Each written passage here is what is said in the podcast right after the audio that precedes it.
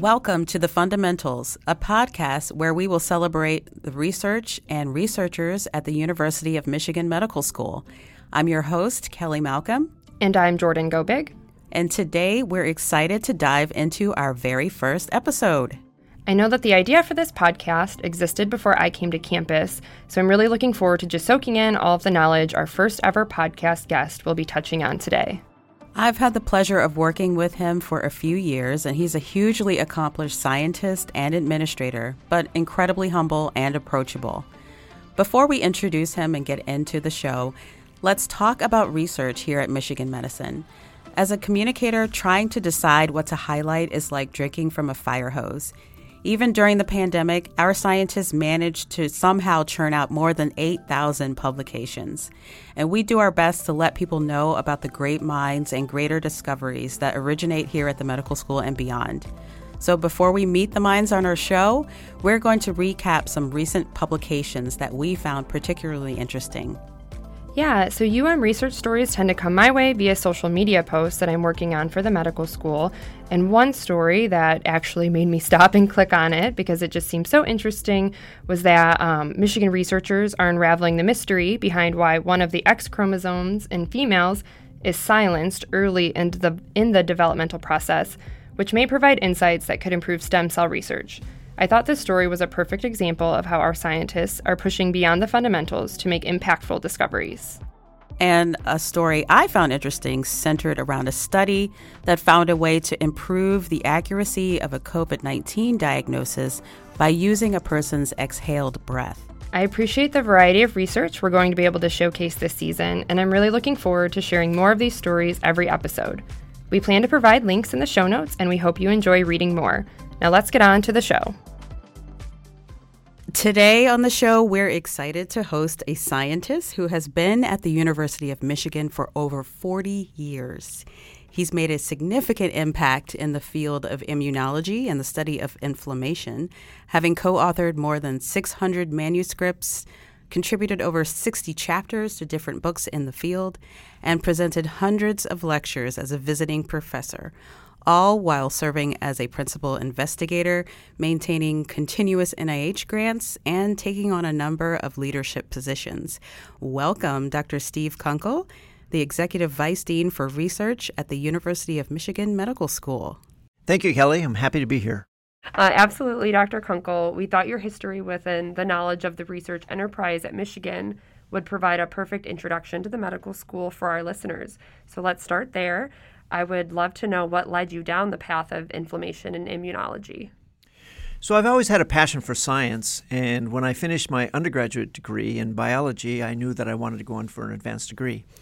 Uh, I had a mentor uh, in undergraduate who was an immunologist, and he put me in touch with a professor at the University of Connecticut, Dr. Peter Ward, who was an internationally known uh, immunologist who studied lung inflammation. So I got in contact with Dr. Ward. He offered me a postdoctoral position, and uh, that launched my career. The interesting thing about that is that Dr. Peter Ward ended up being the chair of pathology here at the University of Michigan and actually recruited me uh, to Michigan when he came uh, back in the early 80s very interesting. Um, I read your bio. That was not all part of it. So I'm glad I got to learn a little bit about you. I know, Kelly, we said we were going to do a back and forth, but um, I feel like you segued really nicely into my next question, which was that um, I read that you had joined the university in 1980, but I'd love to hear why you decided to stay because you've spanned such a long time here with your career, which is incredible. Yeah. So having decided to stay here was was an easy choice. I think when people initially come early in their career, they expect to be at their first institu- institution for three, four, five years, and then potentially move on. But what I found is that this research community here was extremely welcoming, uh, extremely collaborative. Uh, and I'll get into a little bit later some of our research strategies, but one of the aspects of whether people stay at an institution is leave is dependent upon the research community that they belong to, those collaborators which become instrumental to their career. And over my first five years here, I established a lot of very, very close colleagues. And it would have been very hard for me to go to another institution and reproduce the number of collaborators I had here at Michigan. So I ended up staying. And then by the time I got more well known and had job offers, I had uh, kids in, in high school who told me, Dad, you can go wherever you want. We're staying in Ann Arbor. That's great. That's good to hear. As somebody who just moved here, it's nice to hear what a wonderful experience you've had. So, you have a great perspective on this, I think. In your opinion, how has the overall research landscape changed over the past 40 years that you've been here? Yeah, that's a great question. And I think one of the things with regard to research is driven by the technology you have. And we often revisit old questions because at the time that we were initially studying them, we really didn't have the instrumentations or the technology to address them. So old questions uh, that we were addressing 15, 20 years ago bubble up again, and we start readdressing them again with a different approach using new uh, state of the art technology that's available. So, over a decade ago now, the university announced that they were taking over the former Pfizer campus in Ann Arbor. Could you tell us a little bit about what this deal entailed and how it would impact the medical school's research? Right. I think taking over the old Pfizer site, which is now the North Campus Research Complex, is a game changer, has been a game changer for us. Uh, I remember in 2008, I had a lot of friends, close friends that worked for Pfizer, and one day they got called into the cafeteria, and the uh, CEO of, of Pfizer had a big teleconference and basically said, We're shuttering the site. Uh, many of you will get uh, an offer to stay with us, but move somewhere else, and many of you will be terminated. And that uh, sent a shiver down all of uh, Ann Arbor and uh, the, the academic community. So that site set, set vacant for almost a year, and the university tried very hard to find another pharmaceutical company that would partner with us and would actually purchase that site. Well, if any of you remember what was going on in 2008 and 2009, it was the biggest recession uh, downturn outside of the Great Depression that that happened back in the 20s and leading into the 30s. So finally, the University of Michigan decided that they would have a negotiation with Pfizer, and they ended up buying that entire site for $108 million, which was pennies on the dollars. It was a real fire sale, and it became a game changer for us. We have, we're still mowing 174 acres of grass out there, which means that's the future for research and building out there. We actually got a couple dozen buildings. The last two were just renovated recently. And we have about 170 uh, wet labs that are now out there, located out there. Uh, we have uh, individuals from all over the different 19 schools and colleges that have joined us out there. Uh, so that purchase site was was a real game changer for us. I'm just curious. I didn't look into the history enough. How many people were employed? They had a couple thousand people that were. They said. And they skimmed. They took the, the, the heavy producers and said, "We'll move you to Groton, Connecticut, or a couple yeah. places." And the other ones were just terminated. It was good for us, though, too, because we picked up dozens of they're high end scientists that are with us here today. Many, That's what I was wondering. Especially in chemistry, medicinal chemistry, and around. So we picked up a lot of talent from there. Yeah, that's a really cool story. Yeah, uh, like like that. I mean, what a sad thing. That was a tough time. Yeah, I, I keep telling our people we, we should really write that up and put it in the Chronicles of Higher Education or something of what, yeah. what we purchased, what we got, what we did with that site. Yeah, yeah. Wow. So we have really great infrastructure in place. And last year, I know you announced a new strategic research initiative called Great Minds, Greater Discoveries. And as a part of that, have identified several priority areas. Um, those are neuroscience, e-health, health equity, opioids and pain, and inflammation for our listeners. Um, how were those areas of focus selected? Those areas were selected on a couple of criteria. One, we wanted to keep investing in those areas where we had strength, like neuroscience. Neuroscience is not just uh, con- research is not just conducted in the medical school; it, it, spreads across the other schools and colleges. Matter of fact, the psychology department in LS&A is is probably the number one ranked psychology department in the country, and its basis for its research is neuroscience. So we wanted to invest in areas where we had strength and can keep that going. And on the other hand, we wanted to invest in new areas like artificial intelligence and machine learning uh, in wearables. We've had uh, great success in collaborating with uh, scientists in the College of Engineering. We've established those links. Uh, they were doing artificial intelligence back with the Department of Defense 20 some years ago. They moved into autonomous vehicles with artificial intelligence. And they partnered with us telling the next frontier for using artificial intelligence is going to be medicine. So that was one of the reasons we invested in that. Inflammation became uh, a, easy choice. Uh, one cannot name one disease process that really doesn't have an inflammatory component to that. A lot of the new drugs that are coming online address the uh, inflammatory system, and a lot of the immunotherapies to treat cancer is dependent upon understanding how immunology and inflammation work and how we can turn uh, the inflammatory response and the inflammatory activity against tumor cells. So, a lot of these uh, investments were made in areas that we had strength, in areas that we had new strength but new but but old partners.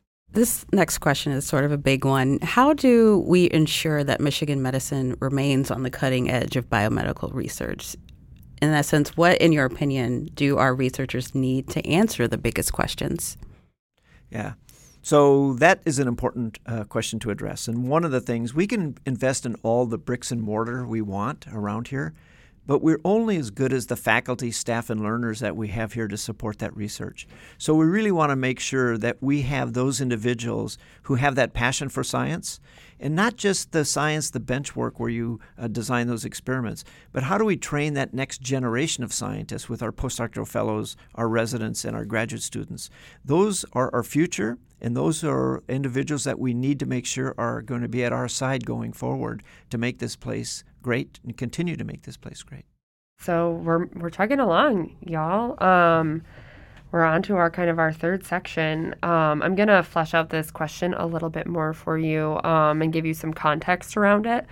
So, when I listened to my Conan O'Brien podcast, as I mentioned earlier, you know, they have insert celebrity name Adam Sandler and you know he's really on there because he's plugging his comedy special even though they had this lovely conversation about everything else. So I wanted to give I would like to give everybody who comes on this podcast an opportunity to kind of to plug something of their own whether it's a project that they're specifically working on or a publication that they've recently had published. Um, but something that I thought maybe you could speak to or give a shout out to. Um, are there any specific programs that our researchers should be paying attention to up and coming um, that you want to plug right now on the show? So, one area that we have great strengths, and I'd like to just give a big shout out to, is our, our researchers that are studying diabetes. We have outstanding investigators in this space who have written grants that bring in multi, multi millions of dollars of support. Uh, we are recognized around the world in a lot of areas of research, but especially in the areas of diabetes. One of the individuals who's been running one of the diabetes center, Martin Myers, is studying some of the neurological effects of diabetes. One of the consequences that many of the listeners may not realize is that there are so many side diseases that are caused by diabetes. Everything from vascular diseases to eye diseases to hearing loss. Uh, the list goes on and on and on. Uh, so, to get our handle around what causes diabetes and how we can treat that has a lot of downstream effects on affecting other diseases and understanding how these diseases function. I believe you are still a practicing researcher, as we mentioned in the intro. what really keeps you going each day um, as a scientist and as a leader at the medical school? I think as a scientist, there's two things, and one of the things I'm most proud of is is not the many publications that I've had, but it's the people and the lives I've touched and those people whose lives have touched me. Uh, I, I, can say one of the most outstanding things I've done is to be able to seed uh, investigators around the world with uh, uh, faculty positions. Uh, I've had a conduit to Brazil for a number of years, a conduit to Japan. In Japan, right now, I have uh, two post fellows who are chairs of departments, uh, one post fellow who's the dean of a medical school in Japan. Uh, so, so being able to train the next generation of scientists has been extremely important for me. And with regards to, to making discoveries, one of the things that becomes an investigator's high is to do an experiment that actually turns out to be correct, and you get a little peek of nature that no one else has ever seen before. And sometimes it's a pretty small peek at nature, but it's exhilarating. As we're beginning to wrap up the episode, is there any other projects, programs, people, areas of research that you want to give a, another shout out to and make sure that we discuss? Like I mentioned, we have great strengths across the, the, the medical school. Uh, our uh, Institute for Health Policies and Innovation is totally outstanding. These are the individuals who uh, look at databases, and through that database, they interrogate and collect uh, information that leads to the next generation of policies that are set. Uh, so we probably re- lead at least uh, in the Midwest and likely the, the whole U.S. in, in establishing uh, policies through our IHPI. Uh, an, another area that, that we have uh, significant uh, strengthening is looking at the, the mechanism of uh, how genes are expressed. Uh, this becomes really basic science, and there's a whole uh, exploding area of called epigenetics that basically it's, it's how um, there are alterations in the DNA and RNA that really leads to the multiplicity of different genes and how these genes are both expressed and regulated. And we have great strengths in that area too. Uh, one of the things I was still curious about is your role as an administrator. How has that gone for you, and what are the things that you're most proud of or that you're most interested in letting people know about? So I actually cut my teeth in administration that goes back to about 1995 when I became the associate dean of, of graduate education, handling all of the PhD programs in the biological sciences. And I was there for a number of years. Matter of fact, I was the interim dean of Rackham uh, for two years. Um, that uh, I didn't want to be throw my hat in the ring to become the dean, but it was important that I uh, became the associate dean. And one of the things that that really happened is that because Rackham has programs, I think they have about 150 PhD programs. I, I got to know individuals in the history department, the English department, who remain uh, fast friends to this day. Uh, starting in 2009, I was asked by then Jim Dean Jim Woolliscroft to come over to the medical school uh, because they were reorganizing the medical school to put senior associate deans into the research program, the uh, uh clinical program, and the education program. And I worked with uh, David Spahlinger, who at that time was the uh, senior associate dean for clinical affairs, and and myself. Uh, in research going forward. And then when they recruited Dean Runge here, they reorganized again and created executive vice deans for uh, education and faculty affairs, executive vice deans for research, and executive vice deans for clinical affairs. So I've, I've had the ability to uh, walk in a lot of investigators' shoes, know what some of the needs are for research, and I thought I could use that and expand that into an administrative role. Uh, and I've been able to work with some incredible people in the administrative uh, arm, especially in the Office of Research, to actually advance and help our faculty conduct their research. So I came from the University of Illinois, and several of my good friends are postdoctoral researchers at this point in their career. And I feel like some of them have really good leadership qualities, but they're always really nervous about stepping into those roles. You know, it's like they say a good politician is one who doesn't want to actually run for office. And sometimes I feel like the good administrators are sitting there just doing their research in their lab. So, what advice would you give to those young researchers and junior faculty um, to pursue leadership roles and administrative roles um, and um, realize that they could do those things and, and, and have a positive impact in research. So, first of all, there isn't a one to one correlation between being a great researcher and being a great administrator. Matter of fact, I've known a lot of outstanding scientists who really failed at being an administrator. And one of the things that we have to keep in mind to run a research lab, and I want to put a good spin on this, you have to be a little bit selfish. You don't want to um, give out information to your competitors and get scooped on research. Uh, you have to stay the course. You have to have a burning passion to running your lab and, and keeping the people that are working in your lab working at the bench towards towards that goal.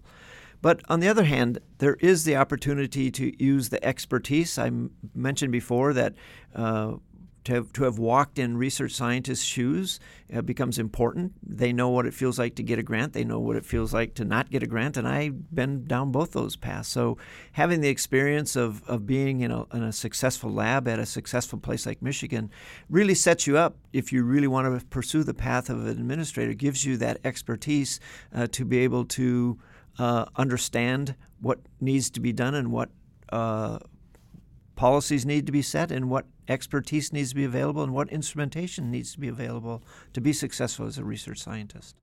What a lovely episode this has been with you, Dr. Kunkel. I feel like I've learned so many new things about the university and your research. Thank you. Well, Dr. Kunkel, thank you so much. It was a pleasure to have you in today for our inaugural episode of the Fundamentals. We really appreciate your time. So this was fun, and I really appreciate you uh, looking out for me and uh, having me come in to do this first podcast with you all. Thanks for listening. The Fundamentals is part of the Michigan Medicine Podcast Network and produced by the Michigan Medicine Department of Communication in partnership with the University of Michigan Medical School. Find us and subscribe wherever you get your podcasts.